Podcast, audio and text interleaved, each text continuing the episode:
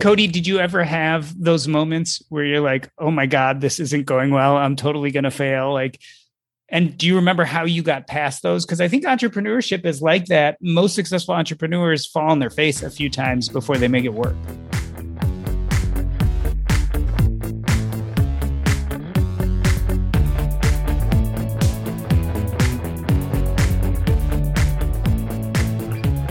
Welcome to the FI Show, where you'll get a behind the scenes look into financial independence. Here's your host, Cody and Justin.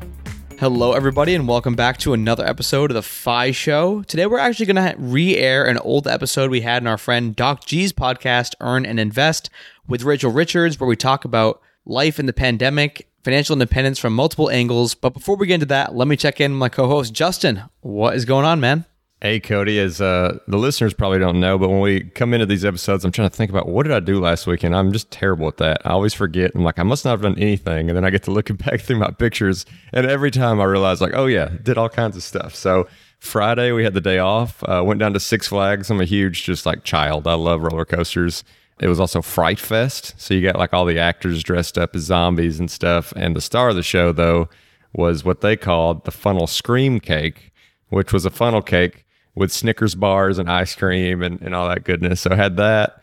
Uh, did that on Friday. Rode a ton of roller coasters. Saturday we went to a friend's like wedding celebration, so they had to kind of elope due to COVID, and this was their kind of party since none of their friends and family got to come to actually see them officially get married. And then yesterday, actually, we went to uh, an X Ambassadors concert, and I got to go to this cool Ford activation where I got to ride in one of their new electric cars, see their new electric truck, riding one of the new Broncos is all pretty cool, especially since I'm supposed to be getting a new Ford vehicle myself here soon. How about you, Cody? Well, I got to say, Justin, as many of the people on those mainstream articles say, it sucks that you aren't really doing anything. You're living that frugal, boring hermit life. it's tough. It's tough. I have had quite the eventful week traveling throughout Greece. So I think last episode I was, I think I was in Santorini. So little bit of a wild story happened where we were supposed to leave Santorini via airplane and we were supposed to go to Athens, then take a plane from Athens down to Crete. Unfortunately, there were tropical storms. They canceled our flight. We found out only a couple hours before we were going to check in. And then we ultimately had to take a ferry down the day before. We did make it to Crete. We made, we made it to the city Heraklion, stayed there for a night, made it over to Hania. And then it's just been awesome exploring here, exploring Old Town, going all the cute little shops and markets and restaurants. We hiked the Samaria Gorge, which is just this famous hike. It took like five or six hours and just had amazing views. We walked from like the top of a mountain basically down all the way to the ocean. So it's been a ton of fun. I've been really enjoying the Greek culture, the Greek food, and you know, hanging out with good friends. We've been traveling with James and Emily Lowry from episode 36, and yeah, excited for the rest of the trip. Seeing some more Grecian stuff. Cyprus is next in the list, so that's where I will be when we release our next episode. But Justin, that's enough about us. Let's take a quick moment for our sponsor. In the competitive world of advertising, marketers are always looking for an edge to accelerate growth, reach new customers, and get measurable results. Today, they're turning to the best kept secret in marketing direct mail reinvented for the digital world by Postie. Postie has transformed direct mail, aka physical mail, by adding all of the direct marketing capabilities found in channels like Facebook, Google, and YouTube Email marketing has honestly become a huge strategy in a lot of my online businesses, and I was blown away at how similar Postie's platform was to some of these other digital email service providers. You can target people based on their behavior on your website. You can target people based on purchase history. You can target people based on demographics, location, all of this amazing stuff in Postie's platform. Postie basically allows you to run direct mail like a digital marketer. Hurry and get your free Postie demo today by visiting postie.com slash show. That's postie.com slash show for a free Postie demo. Postie, P-O-S-T-I-E, direct mail reinvented for the digital world. Alrighty, so like I mentioned quickly at the beginning of the episode, today we're re releasing an episode where Justin and I were actually guests on our good friend Doc G's podcast, Earn and Invest. And we had a third guest on with us, Rachel Richards, who was a previous guest of The FI Show. And so what Doc G did was he took three different stories. You know, Justin has achieved financial independence, the corporate route. I've kind of done the entrepreneurial route. And Rachel kind of took the real estate side of things and we compare and contrast the three different routes. We talk about how there's no one size fits all approach to financial independence. We talk about how COVID has affected people's paths to financial independence, the options that are available, whether it's easier, whether it's harder now, and a whole bunch of different stuff in this episode. Yeah, it's certainly one of my favorite things about not only this show, but just financial independence in general is that we get to talk about all the different ways that you can get to financial independence. And this specific episode is just another great example of that. So if sometimes you feel like maybe there's only just this one way and, and it doesn't necessarily fit your way to get to financial independence, I encourage you to listen to the show today and share it with your friends who may have some of those same concerns at thefishow.com slash earn and invest. That's thefishow.com slash earn and invest. Now on to the show. Rachel Richards is a best-selling author, real estate investor, and former financial advisor. Her most recent book is Passive Income Aggressive Retirement. Rachel, welcome back to Earn and Invest. Hey, thanks, Doc G. I'm excited to be back. I am so excited to have this conversation with you and talk about what passive income looks like post retirement. But before I do, Justin Taylor and Cody Berman are the genius behind the FI Show podcast. Cody has several side hustle courses and has been building up a real estate empire while Justin left the Air Force for corporate America and is a money saving expert. Guys, welcome back to the show. Thanks for having us. Excited to be back. Yeah, me as well, Doc. Appreciate inviting us on. I'm so happy to have you. Justin, can I call you a money saving guru? Does that work? I think it's fair. I think maybe a 90% savings rate has earned me that right. I was looking at your blog the other day and you were going through your monthly budget. And when I looked at your grocery bill, my eyes almost popped out. I mean, it was like $10 here, $15 there. It's it's nuts. Yeah, I don't know. That's one thing people always gravitate towards. I think it's because something we can all relate to. It's like everybody has a grocery bill. Most people's are not that low, even though, like, realistically, right? Like, I could quadruple my grocery bill, and it's not really moving the needle incredibly as far as like you know your overall expenses things like you know a house payment or car payment or you know even discretionary funds a lot of times overshadow a grocery bill. But yeah and people always ask me like you just eating beans and cardboard or something? It's like no just uh you know chicken breast broccoli sweet potatoes you know just good old healthy boring stuff. That's it's not too complicated. Anybody could do it so, Cody, let me start with you. Let's talk about ancient history. When you left college, you did start a nine to five job. What happened with that? Just slowly started falling out of love with it. And, you know, as you know, Doc, I've been in the community before that happened. It was like 19 when I kind of jumped into the whole early retirement, financial independent space. And kind of honestly, knowing that other people were doing this thing where they're where they're retiring in their 20s or in their early 30s, it made me hate my job even more. That was kind of like a blessing and a curse. It's like I kind of know that this whole other world exists. I might have been happy in that job for a couple years, grinding it out, like what you talked about in the intro here, nose to the grindstone, saving as much money as possible. But I just saw that there were so many more options. So I tried my hand at entrepreneurship. Seven months in, I quit that corporate job, have not turned back since, and it was the best decision I ever made. Yeah, I often wonder, Cody, what if I, like you, had learned about all this stuff like while I was in medical school, how long would I have stayed at my job? I mean, I was a physician for pretty much 20 years, and I imagine that trajectory would have been much less. Rachel, you say you retired at 27. Tell us about your first kind of quote unquote adult job and how you decided to leave it. Yes, I started out as a financial advisor right after college and I was making, I think, $36,000 then. I quickly realized that although I have this passion for helping people with investing and money management, I do not have a passion for cold calling. And that's what you do when you're a financial advisor. It's a sales job. And I just couldn't see myself doing that for five to 10 years. So I kind of bounced around and I had several other jobs after that. But even before that, I think I just knew I wasn't cut out for the corporate world. Like I just value my independence way too much. And I want to be able to work on my terms and when and if and where I want. Justin, let's compare and contrast your story to Rachel and Cody's. I mean, you left the armed forces and you, you're quite a side hustler. I mean, you have a pizza business, you are the, you know, frugality guru, apparently why go to corporate America? Why not kind of take the same steps that Rachel and Cody did?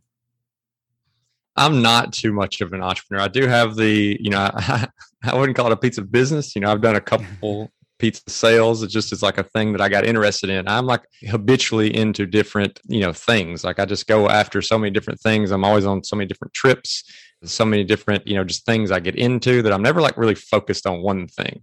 So a really just kind of stable, high paying job that's super flexible that I can work remote. I can work the hours that I want to. It just fits my brain and my personality really well because I've never been able to just like stick with one thing. So it's easy for me to like, you know, do the corporate thing in the background while I'm all over the place in my personal life and my day to day. And I mean, you know, I think I may would get into things like that if it was a necessity, like if I hated my job or if the job didn't pay enough but the job is not bad, pays really well. And so those combination of things, you know, I haven't had that necessity drive me into really paving my own way off on the side. Justin, was there a sigh of relief when the pandemic hit? Were you like, Whew, I'm kind of glad I have this corporate job as a fallback, as opposed to doing something more entrepreneurial where you wouldn't be sure? Well, I think the thing I thought about the most is I was getting close to where I could have pulled the trigger and went ahead and retired. I was very glad that I didn't and was able to have that high income to just really shove money into the market while it was down. And now where I'm sitting, I'm sitting almost three times the net worth that I had when the pandemic started, or when it when it hit its bottom, I should say. So, you know, I'm very glad that I, I stuck in it. Obviously, no one can time the market. You never know, but it's just one of those fortunate situations. And it's also really interesting in the kind of work that I do.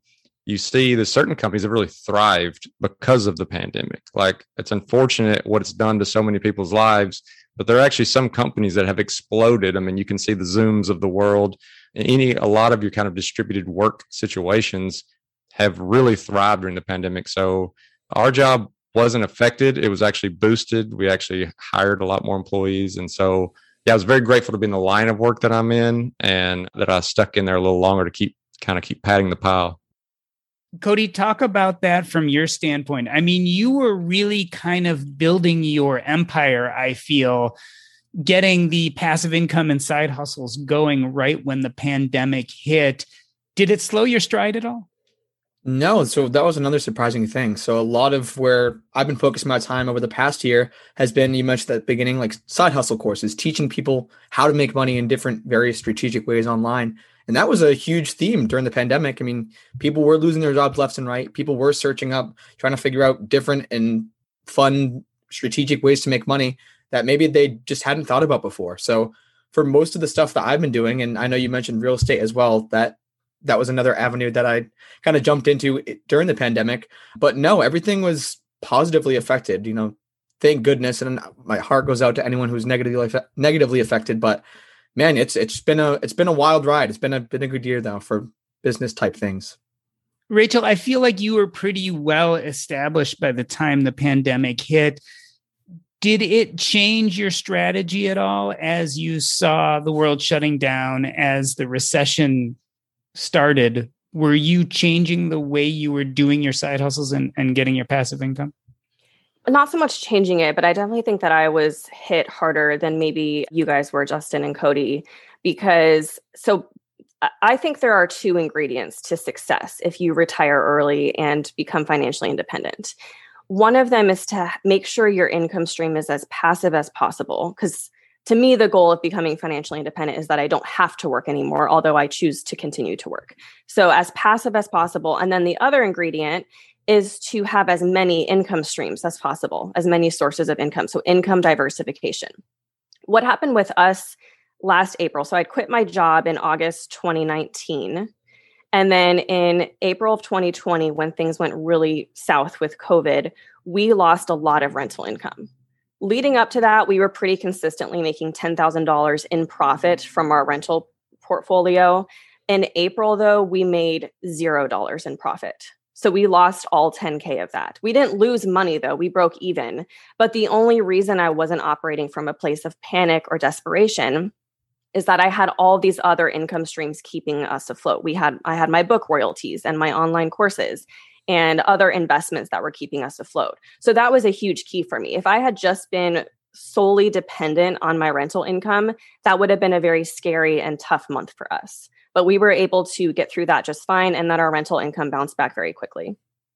Justin, talk about that concept a little more diversification of income streams. I mean, you make a pretty big corporate salary, right? I've seen you write on the blog at six figures.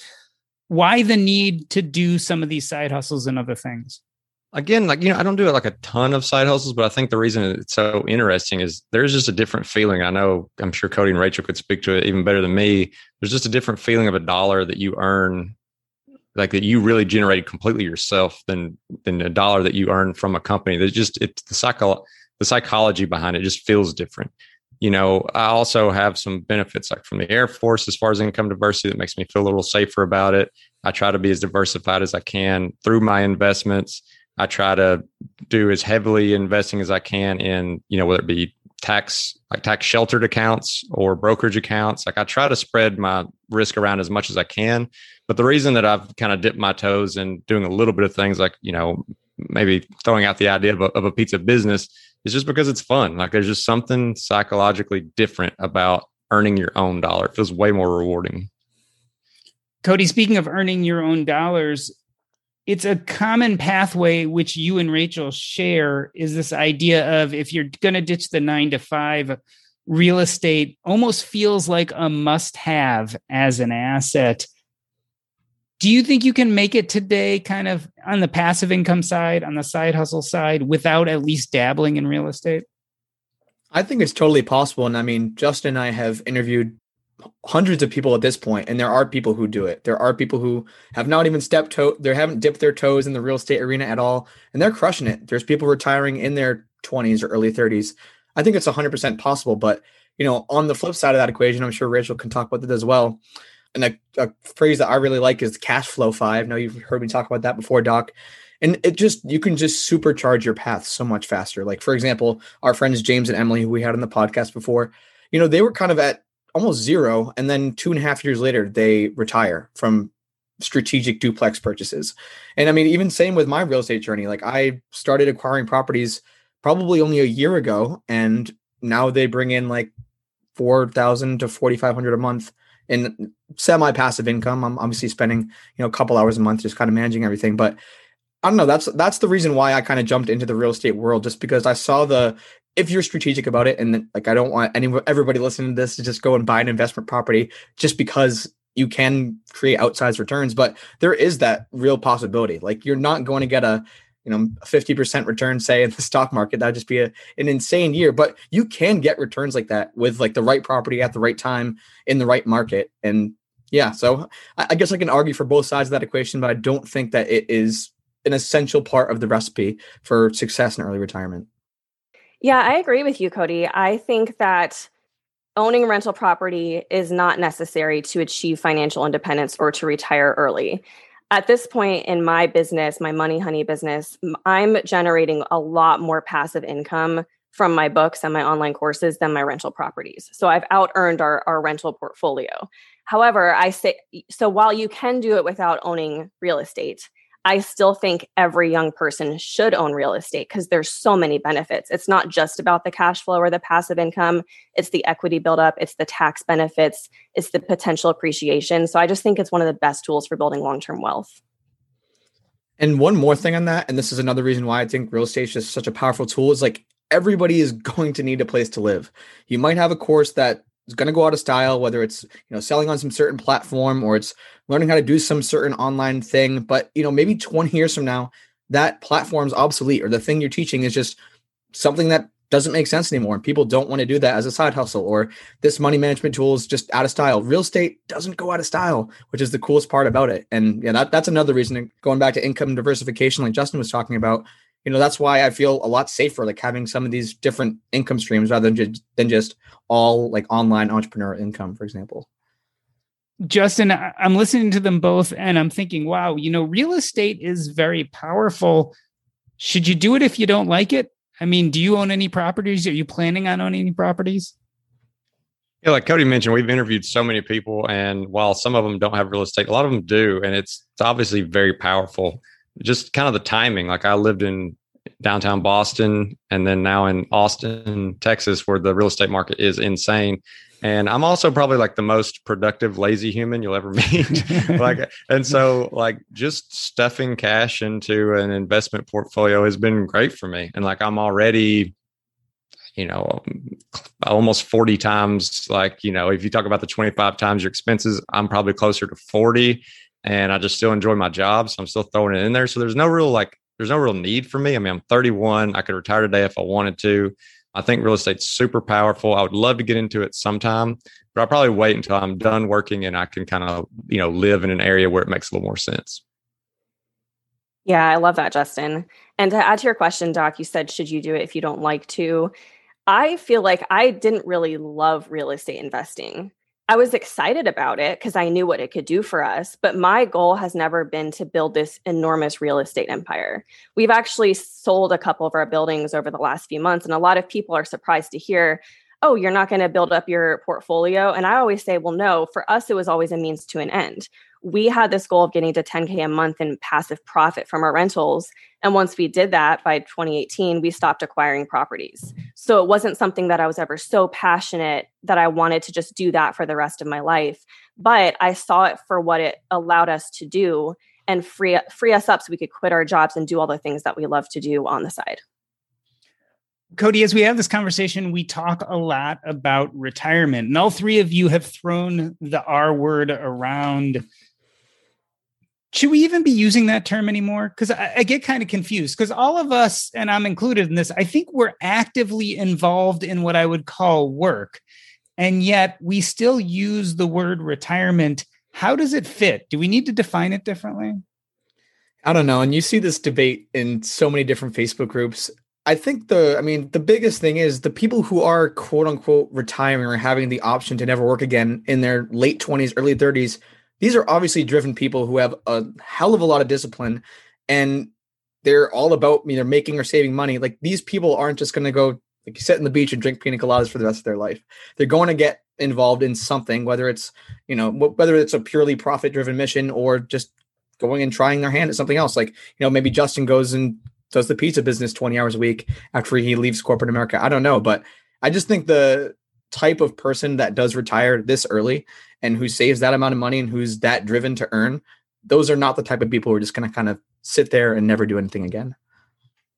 Yeah, I agree totally, Cody. A lot of my followers will be like, "Well, Rachel, you're not retired. You're clearly still working and putting out new programs." And yes, that's that's totally the point for me. I could retire and not work and sit on the beach and do whatever and some people do that, and that's great. I just get bored easily. And like you said, just being such a driven, ambitious person, I want to continue to make a greater and greater impact. So now it's about working when, where, and if I want. And certainly, I think. I think maybe we can retire the use of the word retire. See what I did there? I think financially independent might be a better fit. So I'm trying to use that a little bit more often these days. Justin, I'm wondering, do you ever tell people you're retired? I mean, actually based on some of our definitions with your low amount of spending you probably have like you were saying 30 40 maybe more times your annual needs saved up. You'd qualify as retired by any kind of financial independent person or at least having enough money to be retired is the corporate job you do maybe for fun maybe because you like that extra protection make you any more or less retired than someone who spends 10 hours a week managing a bunch of buildings or spends 15 hours a week setting up online courses? Yeah I mean, i think that goes back to that kind of oddity of the way we're using the word retire now and maybe why it doesn't make as much sense. Like if i said retire to a, a normal person walking the street who's not in this space and but then I also told them that I had a, a normal day job, like they're going to look at me a little crazy. That doesn't make sense to most people. I think I'm definitely financially independent by any definition. And so yeah, that's probably the thing we should maybe just lean more on. But you know, when I think about retire, I guess I'm thinking about now I'm only doing projects that I absolutely want to do. I don't care how much money it makes. And I get and I know that goes right back to financial independence. Yeah, Justin, let's also flip this around. I mean, we're talking a lot about income, but how big a role does frugality play in it? I mean, that's a big part of your story. Maybe we even get a little more bang for our buck there too. Yeah, I mean, it's that exponential thing, right? And it's that multiplier. I mean, you can make fifty thousand dollars a year and and spend forty thousand dollars a year, and it takes you four years of saving to be prepared for one year of not working. Or you can save half, and every year you work prepares you for one year of not working. And so that's four times the speed with that change. And so when you couple a high paying job with a very limited amount of spending, it's insanely powerful. And I think the one negative thing, though, or the one thing I hate is especially in circles where you do earn a lot of money, people look down on frugality even more than the general public. But I hope that people who know me, I think Cody could attest, like, I'm not living a life of struggle. Like, I'm sitting in Los Angeles right now. You know, I'm out here for like two weeks just because I can work from anywhere and I got buddies that live out here. Um, I'm constantly on the road. I just got back from like a two week trip to Yellowstone and Idaho and whatever, and like multiple. Like I went to four concerts this week. I'm constantly doing things.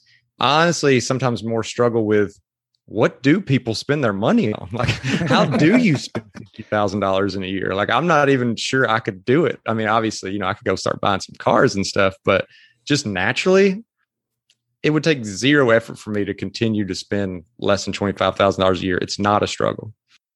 Cody Justin asks, What do you spend your money on? And I am different from all of the rest of you sitting here on this panel in the sense that I have two kids. And so I'm wondering, you know, does children change the equation? I mean, it's one thing when you're single to get out of college and say, I'm going to run my own thing. I'm going to do the side hustles. I'm going to develop passive income. Does it become a different story if you have kids? I mean, I definitely can't speak from someone who has kids, but I can at least give you my best guess. I think the biggest thing that slows people down on any financial mission is those big expenses. Like since we've last chatted, Doc I definitely spend more money on discretionary stuff, but that's what it is. Like I could cut it all off tomorrow. I could stop going to restaurants. I could stop going to bars with friends. Like I could cut that all off tomorrow. But you know, my housing is zero because I'm investing in house hacking. My car is just insurance because I have a paid off car. Like I keep those expenses as low as possible. I don't think that has to be a different thing if you have kids. Like I you don't need a new car if you have kids. You don't need to have, you know, 5,000 square foot house if you have kids. Like those aren't necessities. They might be nice to haves, but there's always kind of a cheaper, frugaler way around it. And once you have those huge fixed, fixed expenses knocking you down month after month. The second you get in financial trouble, you lose a job, you lose an income stream. Like now you're way worse off than someone who's just you know maybe they're maybe they are spending a lot of discretionary income on vacations and going out to eat and going out to events and things like that. But the person in that second scenario can shut those expense streams if that's even a term off at will. Whereas the first person's kind of stuck in these you know these month over month fixed income traps. Obviously I can't speak from someone who has kids, but I think that is the biggest thing that I see for people who are struggling because I've talked to a lot of people who ask me just random financial questions and that's the biggest thing. They can't create that gap between their income and expenses because those expenses are fixed and they don't have a way of getting out. Rachel, do you get that same criticism kind of thrown your way? Oh, you don't have kids, so of course it's easy for you. Sometimes, but that's one of the reasons that my husband and I intentionally wanted to fat fire, where we only wanted to quit our jobs and become finan- financially independent if we had a huge income stream or a huge nest egg, because we didn't want to be confined. So, Justin, I was laughing because you were like, I don't know how people spend 50 grand a year. And I'm over here thinking, I don't know how people spend only 50 grand a year. Although that that wasn't always the case because I used to be just like you, Justin, where I was so strict and so disciplined. And I was just living on such a small budget. And doing that was necessary for me to get to this point where I can spend money a lot more freely and without having to worry about it. I think the takeaway is that we, we hear this phrase personal finance is personal. What works for one person doesn't work for somebody else. And that's fine. We can all achieve financial independence our own way. Yeah, I love this idea that I think all of us, maybe Justin excluded, but all the rest of us, I think, have have loosened the reins, right? As we've gotten a little bit more comfortable with our numbers, we've gotten more comfortable with entrepreneurship or wherever our income is coming from, that we've found we could spend more. Just wondering, Rachel, you use the term fat fire. What do you define as fat fire? I, I think everyone defines it differently, but for us, it was that $10,000 a month in profit, in passive profit. Because at the time, we were spending something like 6000 a month in expenses. So that gave us tons of buffer room and the ability to continue to save money. And you made a good point a second ago, Doc, about just loosening the reins. And I think that's very true. Earlier on in our journey, we were very careful to avoid lifestyle creep. We wanted to keep our expenses the same and increase our income exponentially to grow that gap. Now that we are in the place that we are, we have given into lifestyle creep and we feel like we can enjoy the fruits of our labor. So I think you just have to be aware of where you are in the journey and when it's time to give into lifestyle creep or keep avoiding it. I think that's such an important point and something that Justin and I actually talked about on a recent episode is like, you know, you retired or you hit that mark when you were 27 i think i read rachel. But it's just if you get those first couple years right like even 22 to 27 you save up 100k or more and you just sit on that and literally live paycheck to paycheck until you're 65 you're going to have millions of dollars as long as that money is invested somewhere. I think that's just so important getting those beginning years right. And then you know as you start getting the 10 15 whatever more per month then you can start to you know let lifestyle inflation creep in a little bit and you can get that car you can get that house because you've already kind of built that financial base and your money has is going to be working for you for the rest of your life at that point Yes, 100% agree. A lot of people ask if I'm a trust fund baby because I scaled our real estate portfolio so quickly. And so I always clarify no, I'm not a trust fund baby. And I never made six figures from a job or a career. I think I'd already said I started out making only $36,000. But because we were so frugal and disciplined back then, I was living off something like $1,500 a month in expenses. And I was saving half of my income even then. And again, if I hadn't done that back then and been so strict and frugal, I wouldn't be where I am today. You know, I think a, just an interesting kind of different way of looking at lifestyle creep is in a in a positive way because you know like Rachel said she's not a trust fund baby. I'm certainly not either. I'm from the middle of nowhere Mississippi and I did not see much money growing up. Didn't never seen anybody with money. And with that I didn't also really understand salaries that you could demand. And one thing I've been kind of thinking about is this idea of keeping up with the Joneses in a positive way. If you start understanding what other people around you are earning, and I know that we're in this community where people are doing all these great things, and I think that helps push each of us to even be more successful and to do more things. You know, once I started or once I landed my job at first, I was blown away by the salary I had. But then I started noticing people around me were earning even more money. So I started fighting for that. Even though going into it, you know, I thought everything was great. It's kind of ignorance is bliss. So I think there can be some positives with trying to keep up with people around you, just only the positive attributes and not necessarily the spending. Justin, how will you know when it's enough? I mean, do you have an endpoint where like you'd say, okay, forget corporate America. I now have this many million dollars in the bank, or I, I now have hit this point that I'll be feel good about leaving? Yeah, I mean, part of it is just, you know, everybody's personal life has got different things going on for me. You know, Leslie, my girlfriend, she's not there yet. And I figure, you know, I can just keep working while she needs to work for a couple more years. And it accelerates both of our timelines. If I just keep working a little bit longer, then we can both quit together and we can stay quit. Also, you know, if it the job ever becomes a real pain, like that my job was starting to kind of wear on me a little bit but I was able to find an internal move that excited me and that gave me more salary. And so I took that and that kind of rejuvenated me. If things started fizzling out, maybe I'd look at a different company. And then if I realize like, you know what, it's not the company, it's not whatever, I just need to quit, then then I will. But right now, the amount of kind of extra options it's adding on, it's adding on this ability for me to loosen the reins. It's adding on the ability for me to do all these other things in life and I'm just kind of striking while the iron's hot. You know, I know you can always go back to work, but I'm in a pretty sweet position right now. And so I'm just going to kind of milk it for a little longer. Cody, are we giving corporate America short shrift? I mean, there are some good things about being employed. I mean, I can think of like health insurance. A lot of people, like my wife, likes to go to work because the socialization, right? She kind of sees the same people. She actually mostly works virtually, but she's been in the same job for 20 years. I mean, are there things that are good about corporate America that we're we're ignoring? Not in my specific situation, but I'm sure there are a lot of positives. And I mean, I've heard Justin talk about the positives at his job, and we've had a lot of guests talk about the positives at their job. The biggest thing that I didn't like was the lack of ownership that I had doing anything. Like any project I got, I didn't really know why I was doing it. Like my boss would just say, "Hey, Cody, get X, Y, and Z done," and I just didn't feel like I had any stake in the game. So it was, and that's totally not me. I mean, as you know, I've just I've tried every entrepreneurial venture under the sun, and I love that feeling of like making that dollar for yourself and having full ownership and being proud of the final project. And I'm sure there are jobs that are like that. Like I know there's a lot of entrepreneur type roles in corporate America. I just didn't have that. So yes, there are definitely benefits to corporate America. I mean, even things like having access to a 401k match and having access to amazing benefits that a company might provide. Just unfortunately, my seven month stint in my corporate America role didn't come with those things. Yeah, I agree. I, I mean, I think there are things that I don't didn't like about corporate, but there are are tons of benefits too. And unfortunately, I think there's this tendency in this entrepreneurial community or FI community to look down at people who who do corporate work, and I don't like that because entrepreneurialism is not for everybody, right? And there are some people that love their jobs. I really enjoyed my job before I quit and becoming an entrepreneur is just not the right path for them.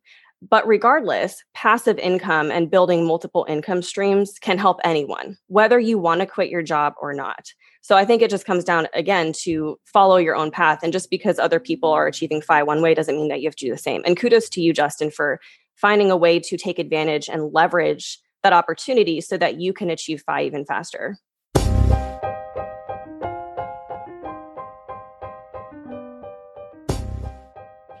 On this episode, we'd like to give a shout out to Unifi Money. The big banks spend billions of dollars on advertising each year and create special acquisition incentives and promotions to attract new customers. And you know why? Because they have to.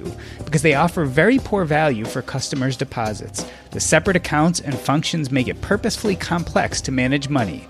All these expenses, advertising, branch costs, etc., have to be paid for. Unfortunately, it's the customers that foot the bill through low interest rates and high fees. A typical bank retains over 90% of what they make from people's money. Unifi Money aims to give 90% of the money back to users.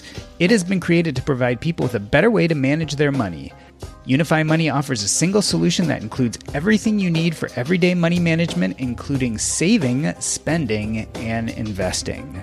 Unifi Money has optimized your personal financial management to make it effortless, maximizing passive income via interest and cash back and creating long term financial assets through investment automatically and by default. Unifi Money makes your money work for you, not the bank. If you want to learn more, check it out. Go to earnandinvest.com slash unifi. Again, that's earnandinvest.com slash U-N-I-F-I and check them out. Rachel, I asked Justin what would make him leave corporate America. Let me switch that around on you. Is there anything that would make you go back to corporate America? I think I would have lasted longer if if I was given the opportunity to work remote and to work my own hours. But I laugh because I don't think there's an, any amount of money in the world that would get me to go back. I just value my freedom and, and the way that I get to live my life way too much. Cody, Rachel makes a good point. I mean, the virtual world we now live in feels a lot more free. It might be that corporate America would feel less inhibited to you now than it did back then. I think maybe I could see myself working for like a startup where I have like ultimate flexibility, not like a corporate role where it's like just corporate red tape, you know, in the position I was in, it was like financial analyst one, financial analyst two, financial analyst three, senior financial. It was like that. It was just like you're jumping up the rungs of the ladder most of the people were pretty miserable and like i said no ownership. But i could maybe see myself doing something and it would definitely be work remote because i'm totally about that lifestyle freedom like rachel just mentioned. But i like working with other people getting cool things done if that makes sense. So if the right opportunity came up and like hey cody like we think you'd be a great fit to help us with this new startup or this new project or building this really awesome course and you know maybe that's not quite corporate america but i could see myself doing something like that as long as i have the as long as I have the capacity to work on my own time and kind of a more project based job rather than, hey, Cody, work from these hours to these hours and there's no excuses. Justin, what both Cody and Rachel talk about is this almost lack of creativity in corporate America. Do you still feel like you're able to express yourself? I mean, that's what I tend to hear when I listen to a lot of these people who've pursued entrepreneurship is that ultimately they didn't feel both freedom and creativity. Do you still feel that in your corporate job? Yeah, I think that's one thing that's, you know, keeping me there is actually when I moved teams, you know, there was a discussion around, well, I would be swapping managers and like how much that mattered to me. But realistically, with my job, you know, I love the manager that we have at our company, but it really doesn't matter that much because I get to run what I do my day to day completely on my own. And I have a very, you know, interesting mix of clients that are in all different types of industries and are at different points in their journey. And I get to customize what I'm doing with them. And, and each one of them presents different problems. And so at my core, that's my favorite thing in the world is solving problems. And it's always a different problem. It's interesting because, again, they're in different fields, they're different parts of their journey, the different maturity levels, the competencies that they have on their teams are different. So every day I get to go in and just be as creative as I want to be with very little oversight. I mean, yeah, you know, you have some really big deals where somebody just kind of wants to check in every now and then, make sure you're doing what you're supposed to do, but very little oversight. I get to really run what I want to do. And so if I had someone micromanage me, yeah, I would I'd be in a different company or I'd quit or whatever. But right now, I mean, again, the hour flexibilities, like I can just pick the schedule however I want to. I can work from wherever I want to. I can take off as much as I want to. That coupled with the salary and the benefits, I don't know, and just makes it very, very hard to leave. Yeah, you know, you make a great point. I mean, we love this artificial boundary of corporate America versus working for yourself. But what you're really talking about is you all feel fairly empowered and free in your positions, whether you're working for someone or not. And to me, that almost seems like the difference. Rachel, this is 2021. We hopefully come through this pandemic. There was a very short recession. How do you think the landscape is different today compared to when you decided to leave corporate America? Is it the same? Is it just as easy or harder to go out on your own today than it was a few years ago? I think with real estate investing specifically, it's a little harder right now. The markets are crazy all over the place. And the biggest struggle that I hear from people wanting to start investing in real estate right now is that they can't find good deals anywhere. So I think that landscape has certainly changed. And I'm, I'm telling people, hey, if all you're doing is looking at the MLS, you're right, you're not going to find good deals. You have to be willing to do these creative off market strategies like probate leads and pre foreclosures and bandit signs and all this different stuff. You have to be willing to do what others are not in order to get started. So I think that's one big difference from the time I quit versus now. And then in general, though, I think there's still such a need for information. There's still such a need for education on how to invest in real estate and on how to start a side hustle or to leverage your corporate job to your benefit and get promotions and get raises so that you can build a nest egg and quit early. And I think the more of us that can do that, the better. That's still very much needed. So I think any informational products, self publishing a book like I did, doing an online program or a boot camp, I think that is something anybody can do. Cody, answer the same question for me. How do you feel like the landscape is different today compared to when you graduated from college? So I guess I can answer in the same capacity or order that Rachel did. So in terms of real estate, you're right. You have to get super creative. But I mean, there are no no matter what era, no matter what time, I think there's always deals to be had. You just have to be willing to kind of, you know, peel back the curtain and look in places that other people aren't looking. Like when I first when I was first looking to invest in real estate, I was looking in Massachusetts around kind of where I am and the price to rent just didn't make any sense. I was losing out to all cash offers and they were like 25, 30 over asking. And, you know, that might sound crazy or not, depending on what area of the country you're in. I know Justin mentioned this place is in Austin going for 100K over cash, but I had to jump the border and go over and look in Connecticut or Rhode Island. And that's where I started to see some deals pop up. And, you know, I got one distressed property. I had another property that I like put an offer in the day it was on the market, and I actually went 25 over. So you do have to kind of be willing to be flexible, be a little creative with your whether it's financing or your offer or whatever the thing might be. In terms of going out and becoming an entrepreneur, I think you're totally right, Rachel. With like info products, people now are looking to solve their problems on their own, I think, more than ever before, especially with people in just unstable or uncertain situations, people who have lost their job, people who are looking for that passive income source or who are looking to invest the extra money that they might have because they've never really had to do that before because they were just so comfortable in that job that might have gotten axed in the beginning of 2020. That's in terms of info products. And I mean, most of my pretty much exclusively besides real estate of my income is through some kind of online capacity, whether it's teaching other people or, you know, I make money through affiliates and sponsorships as well. Um, but in terms of like a restaurant, I don't, I can't really speak to a physical business like that. Like it might be harder. I'm not sure. I know restaurants are still kind of on the come up coming out of the pandemic. So I, I can't speak to the entrepreneurs who are going and you know starting a restaurant or opening a gym or some other physical type business. But I think in terms of info products and digital products, like those have never been hotter than they are right now. Justin, we are part of a community of some amazing creators. We see these people just doing great in real estate. We see them creating courses. Any regrets about the way you did things looking back? I know I certainly do. I look back and say, boy, I wish I had done this sooner. I had been involved in that sooner. You ever feel that kind of sense of regret? I think everybody needs to be, you know, fair with themselves when they're looking at their journey and think about, you know, what are some of the things that they had that were privileges and what are some of the things they had that were barriers to overcome and a lot of those things kind of build these dominoes that make different stories available and different stories not available so for me you know i had no money to go to college on so in comes rotc you know and that's what led me into the air force it was a way for me to get some job experience which was right you know i started college and then my freshman year the great recession happens and no one people with PhDs in engineering can't find a job. And so I'm thinking, okay, I need a guaranteed job. I need a way to pay for college. Ended up getting to make money going to college by doing the ROTC thing. And that locks me in for four years. And so then I'm there. I end up doing six. My last job in the Air Force gave me some really great experience. It's good in the corporate world. And with that, gave me, again, that really high income. And with my low savings, I could just see such a short path to retirement if I stayed on the current path I was on yeah, it would be awesome if I had the certain skill or I had the ability to go out on a limb and try something earlier in life, or if I wasn't locked into a certain career field for a certain amount of time. But that just wasn't my story. So I didn't really have the options, I don't think. I mean, obviously anyone could could have done it, but it wasn't as right there in front of me as I think it might be for some people. Rachel, same question to you. Any regrets as you look back taking kind of the pathway you took? That's a good question.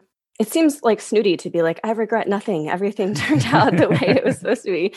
And uh, so I don't know if I regret anything. There's definitely mistakes I made, but I learned from those mistakes. And those it was important for me to make those mistakes so that I could learn. For example, I in 2018 really was not doing a good job balancing my full-time job and my real estate investing and my books. And I really suffered from depression and mental health issues. And while that sucked, and that was one of the worst things I've ever gone through, I learned from it and my mental health is stronger because of it. And another example, I hired a sketchy property manager that ended up stealing $6,000 from me. So that also was not fun, but now I know better. So th- somebody told me about this acronym FAIL, which is first attempt in learning. And those were all the my first attempts in learning. And I think you have to experience those to, to grow and get better. So I can't say I necessarily regret anything. I wish that I had known better back then, but I didn't. So there you have it. Cody, did you ever have those moments where you're like, "Oh my god, this isn't going well. I'm totally going to fail." Like and do you remember how you got past those? Because I think entrepreneurship is like that. Most successful entrepreneurs fall on their face a few times before they make it work. Oh yeah, I've definitely fall on my face, but like Rachel, I love that fail acronym by the way. That's awesome. I'm I love failing. Like I like learning new things. I like getting better. And it sucks in the moment. It's horrible. Like for example, 2019, middle of 2019, I had spent hundreds, yeah, multiple hundreds of hours for sure putting together these two side hustle courses. One was on blogging, one was on freelancing with our mutual friend Julie from the Fire Drill podcast. And we shut down the freelancing course probably three or four months after that and we ended up shutting the blogging course down and kind of putting all of our eggs into our main etsy course. But man that was like in the moment that was the hardest thing ever like spending hundreds of hours building this thing out building a community recording videos paying for the videos to be edited putting all this content together like pouring our hearts into this thing and then shutting it down. But you know it just it made me a better entrepreneur. Like it made me kind of learn how to market better. It made me learn how to ask the audience like is this the right thing that i'm delivering? Or you know maybe maybe this wasn't the right thing. Maybe i should have done better polling before we went and created the content. So that's just one example of many where i've made mistakes. But i think another thing that to my advantage I, i'd made a lot of mistakes while i'm young. Like before i have kids my expenses were really really low. So i had a lot of flexibility to you know if if i had a bad income month it w- wouldn't be any big deal because i was keeping that really large gap between my income and the expenses at the time. So I don't know if forget is the right word, but definitely learning lessons, definitely building blocks to where I am today came from so many of those in the moment. This sucks. I'm failing, but you know, now, now I'm so much better equipped to handle any issues that might pop up in the future. Rachel, let's talk about learning and failing a little bit. I feel like there are a few different paths to financial independence. One, which is what I kind of did, which is to make as much money as you can, get to a certain net worth, and then let that net worth through investments, et cetera, provide income for you and a means to a living. The other way is what we're talking about today, which is much more of a side hustle, passive income, creating these passive income streams in order to pay your monthly needs. My biggest fear always when I heard about people doing that is if they did fail, if the economy changed, if whatever their root of passive income was suddenly dried up, they wouldn't have a lot in reserves. Whereas if the stock market goes down and I lose 50% of my net worth, I still have the other 50% over to take care of things. Is there some innate risk, especially at the beginning of your career, going this kind of passive income route to financial independence? There's there's risk in both. So the way I see it, there's a lot of risk in in either path the traditional way we've approached retirement is what I call the nest egg theory. So that's what you're referring to, where we work, we save a chunk of money, and then we live off of that for the rest of our lives. The problem with that is that the times have really changed. So our generation is burdened with student loan debt, for example. We can't necessarily count on Social Security income because the trust fund is projected to be fully depleted by the year 2035. Pensions are a thing of the past. There's all these things that have changed making this nest egg theory very hard to accomplish. And I've seen a lot of studies that have cited that millennials will need to accumulate $2 million by age 65 in order to retire. I don't know about you guys, but that is a lot of money. Like I hear that number. I don't know many multimillionaires. I hear that number and that sounds very intimidating and very overwhelming. The way I see it with passive income is that it's much more attainable. Once your passive income exceeds your living expenses, you're retired, you're financially independent sure there's risk with passive income as well and that's where it's important to have the income diversification. Because just like my rental income dried up last april i had all these other income streams keeping me afloat. I think i read another statistic somewhere that millennial millionaires have seven sources of income. So that's the number that i always kind of aimed for and that means if you lose one or two the other five or six income streams should keep you afloat. So i think that is how you handle the risk with that I want to pivot now, Justin, to talk about the post pandemic world we now live in. One of the interesting things I've seen happen, I, I watched this with my wife's company, is that they actually now are worried about a labor shortage. So, what you see in corporate America actually is raises, more vacation time, and there's a push to really be more worker centric. Do you think that's going to bring a lot more people back into the workplace?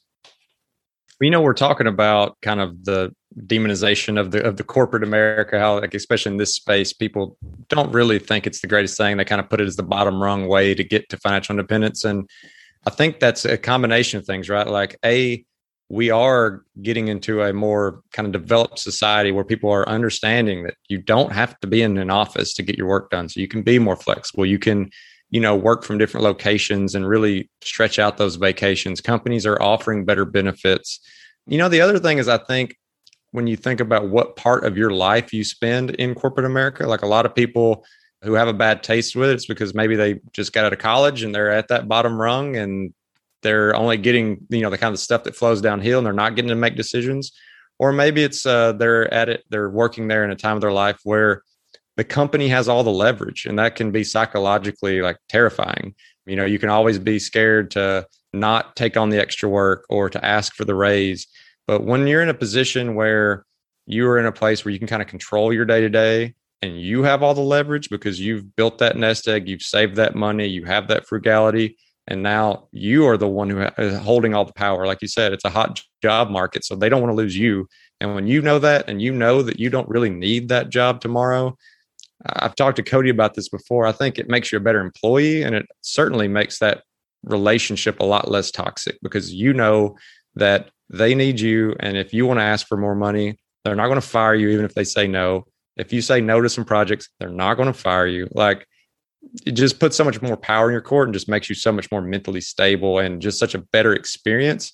And then in that dynamic, you know, I don't think corporate America is so bad, and I think we are headed into a like a better time as far as corporate America goes. Cody, let's talk about the options facing a young person going into the workplace today. It's 2021. Do you think the options are better or worse than they were before the pandemic? What do you think the net effect has been? Oof, that's tough. This is totally not my arena or area of expertise, but just intuitively, I'm thinking that kind of what Justin was saying. The options might be better if you're someone who's kind of in the space who has this money motivation mindset, who maybe has listened to podcasts like ours before, you know, and God bless them who are, who are listening to this and are, you know, nine, 18, 19, 20 years old. I don't know. I think there are there is a lot more kind of power in the hands of the employer nowadays. So I I'm just going to go out on a limb and say maybe the prospects are a bit better depending on the field. Of course, all fields are going to be different, but that's just kind of my intuitive answer. I don't actually know. What about the options of someone who wants to be self-employed, kind of look at the passive income side hustle way of making a living the way you did? Do you think the options are better or now now or before the pandemic or is it just the same? I am a lot more well versed in that space and I think that they're better. There's just that type of work is becoming a lot more popular. There's a lot more platforms for people to do it. There's a lot more people who are understanding that they don't need a corporate job. They can do this flex work, this gig work, this project-based work, depending on you know what they want to do. But I think the options are honestly expanding every day, and a lot of companies are starting to they hire contractors and freelancers instead of maybe hiring someone on full time as a salaried employee. And then you know maybe that's because they don't want to give them the benefits. I'm not sure exactly, but I just see that as a I see that as a common theme where a lot more freelance type jobs are available. Even in my inner circles, like I see people get hired on as contractors for this one time project or maybe some kind of monthly stipend every single month. And yeah, I've definitely seen an uptick in those types of jobs over the past year and a half. Yeah, I agree, Cody. If you're trying to look for side hustle income, now is the best time. The options are endless. We've really moved into this like gig economy 15, 20 years ago, we didn't have Airbnb or Lyft or Uber or DoorDash, Grubhub, Postmates, Instacart, all these things. So whether regardless of whether you have a full-time job or not it's become easier than ever to get a part-time job in the evenings and on the weekends with all these other opportunities and i think that's really great for young people. Let me push you on that a little bit. You know i'm a big fan of side hustles and passive income but some of those don't really pay the bills very well do they? I mean like Uber and Grubhub, et cetera, I mean, it's a lot of expended time for very little money. I don't equate that kind of with some of the things you guys are talking about doing. Yeah, I agree. There's nothing passive about a lot of those. Those are pure active income side hustles. When I'm talking about creating passive income, though, you do need to have either time or money to invest into creating passive income. So, the first step for some people might be well, how can I make more money through active income side hustles that I can then invest into a passive income stream? So, I think if you kind of approach it that way, it, it makes more sense. I think the other interesting thing too is you can kind of couple these things together, right? Like you can take the nest egg approach and you can take this gig economy approach and you can say, you know what? I've, let's say I need forty thousand dollars a year to live. With that four percent rule, it's a million. I got five hundred thousand. How can I make twenty thousand a year? Now all of a sudden I can start sprinkling in some of these these jobs that I get to do on my own time for just a few hours a week to make that twenty thousand. Now maybe I get all the benefits that I was really looking for in a in a much quicker time frame because now I'm I've only reached half of that nest egg part, but I can sprinkle in some of that other income. Yeah, I just want to talk from my own experience because I mean, I didn't come out of college or, you know, I didn't come out of that corporate job seven months in and just started making passive income right off the bat. Like I had to kind of hustle my butt off doing everything under the sun. I was building websites. I was writing white papers. I was writing articles. I was editing podcasts. I was editing videos. I was just doing everything. And those are all active income ventures. But that made me save so much more money and I could start investing in real estate. I could start pouring money into the markets. I could start funding a solo 401k. And that probably wouldn't have been possible if I wasn't kind of hustling my butt off with those active income ventures. Because, you know, most people, if you don't have that gap that I've been talking about so many times today, if you don't have that and maybe you are kind of trapped and you have asked for the raise at your corporate job and they said no, you kind of have to go somewhere else. You have to figure out some other way to you know pad the income a bit and that could be through like an active income side hustle like a DoorDash or an Uber even though you might not get the best return in your time it takes 10 minutes to sign up and you can go do it whenever you want I mean you can literally drive for Uber any time of the day. There's no no one telling you you have to drive from nine to five. You can just go do it for an hour instead of watching Netflix or whatever. Like it's just another way to to add to that income. So, what I've gleaned from this conversation is that young people are evolving, and that indeed they did before the pandemic and continue to. Those people who chose to spurn corporate America are doing well and thriving, as well as those people who decided to go into corporate America. I guess what we're all looking for is not a label, whether we are employed or not employed, but to be able to exhibit some of that freedom and creativity that helps us grow and gives us joy. Either way, it sounds like it's going to be a lot of hard work, one way or another. And as always, if you want to check out our Facebook group page, you can do so at thefishow.com slash community. And we always appreciate those five-star reviews. They help us get great guests like we had today. And if you're interested in supporting The Fi Show, you can do so by checking out some of our partners over at the resources page, which can be found at thefishow.com slash resources. And thanks for listening.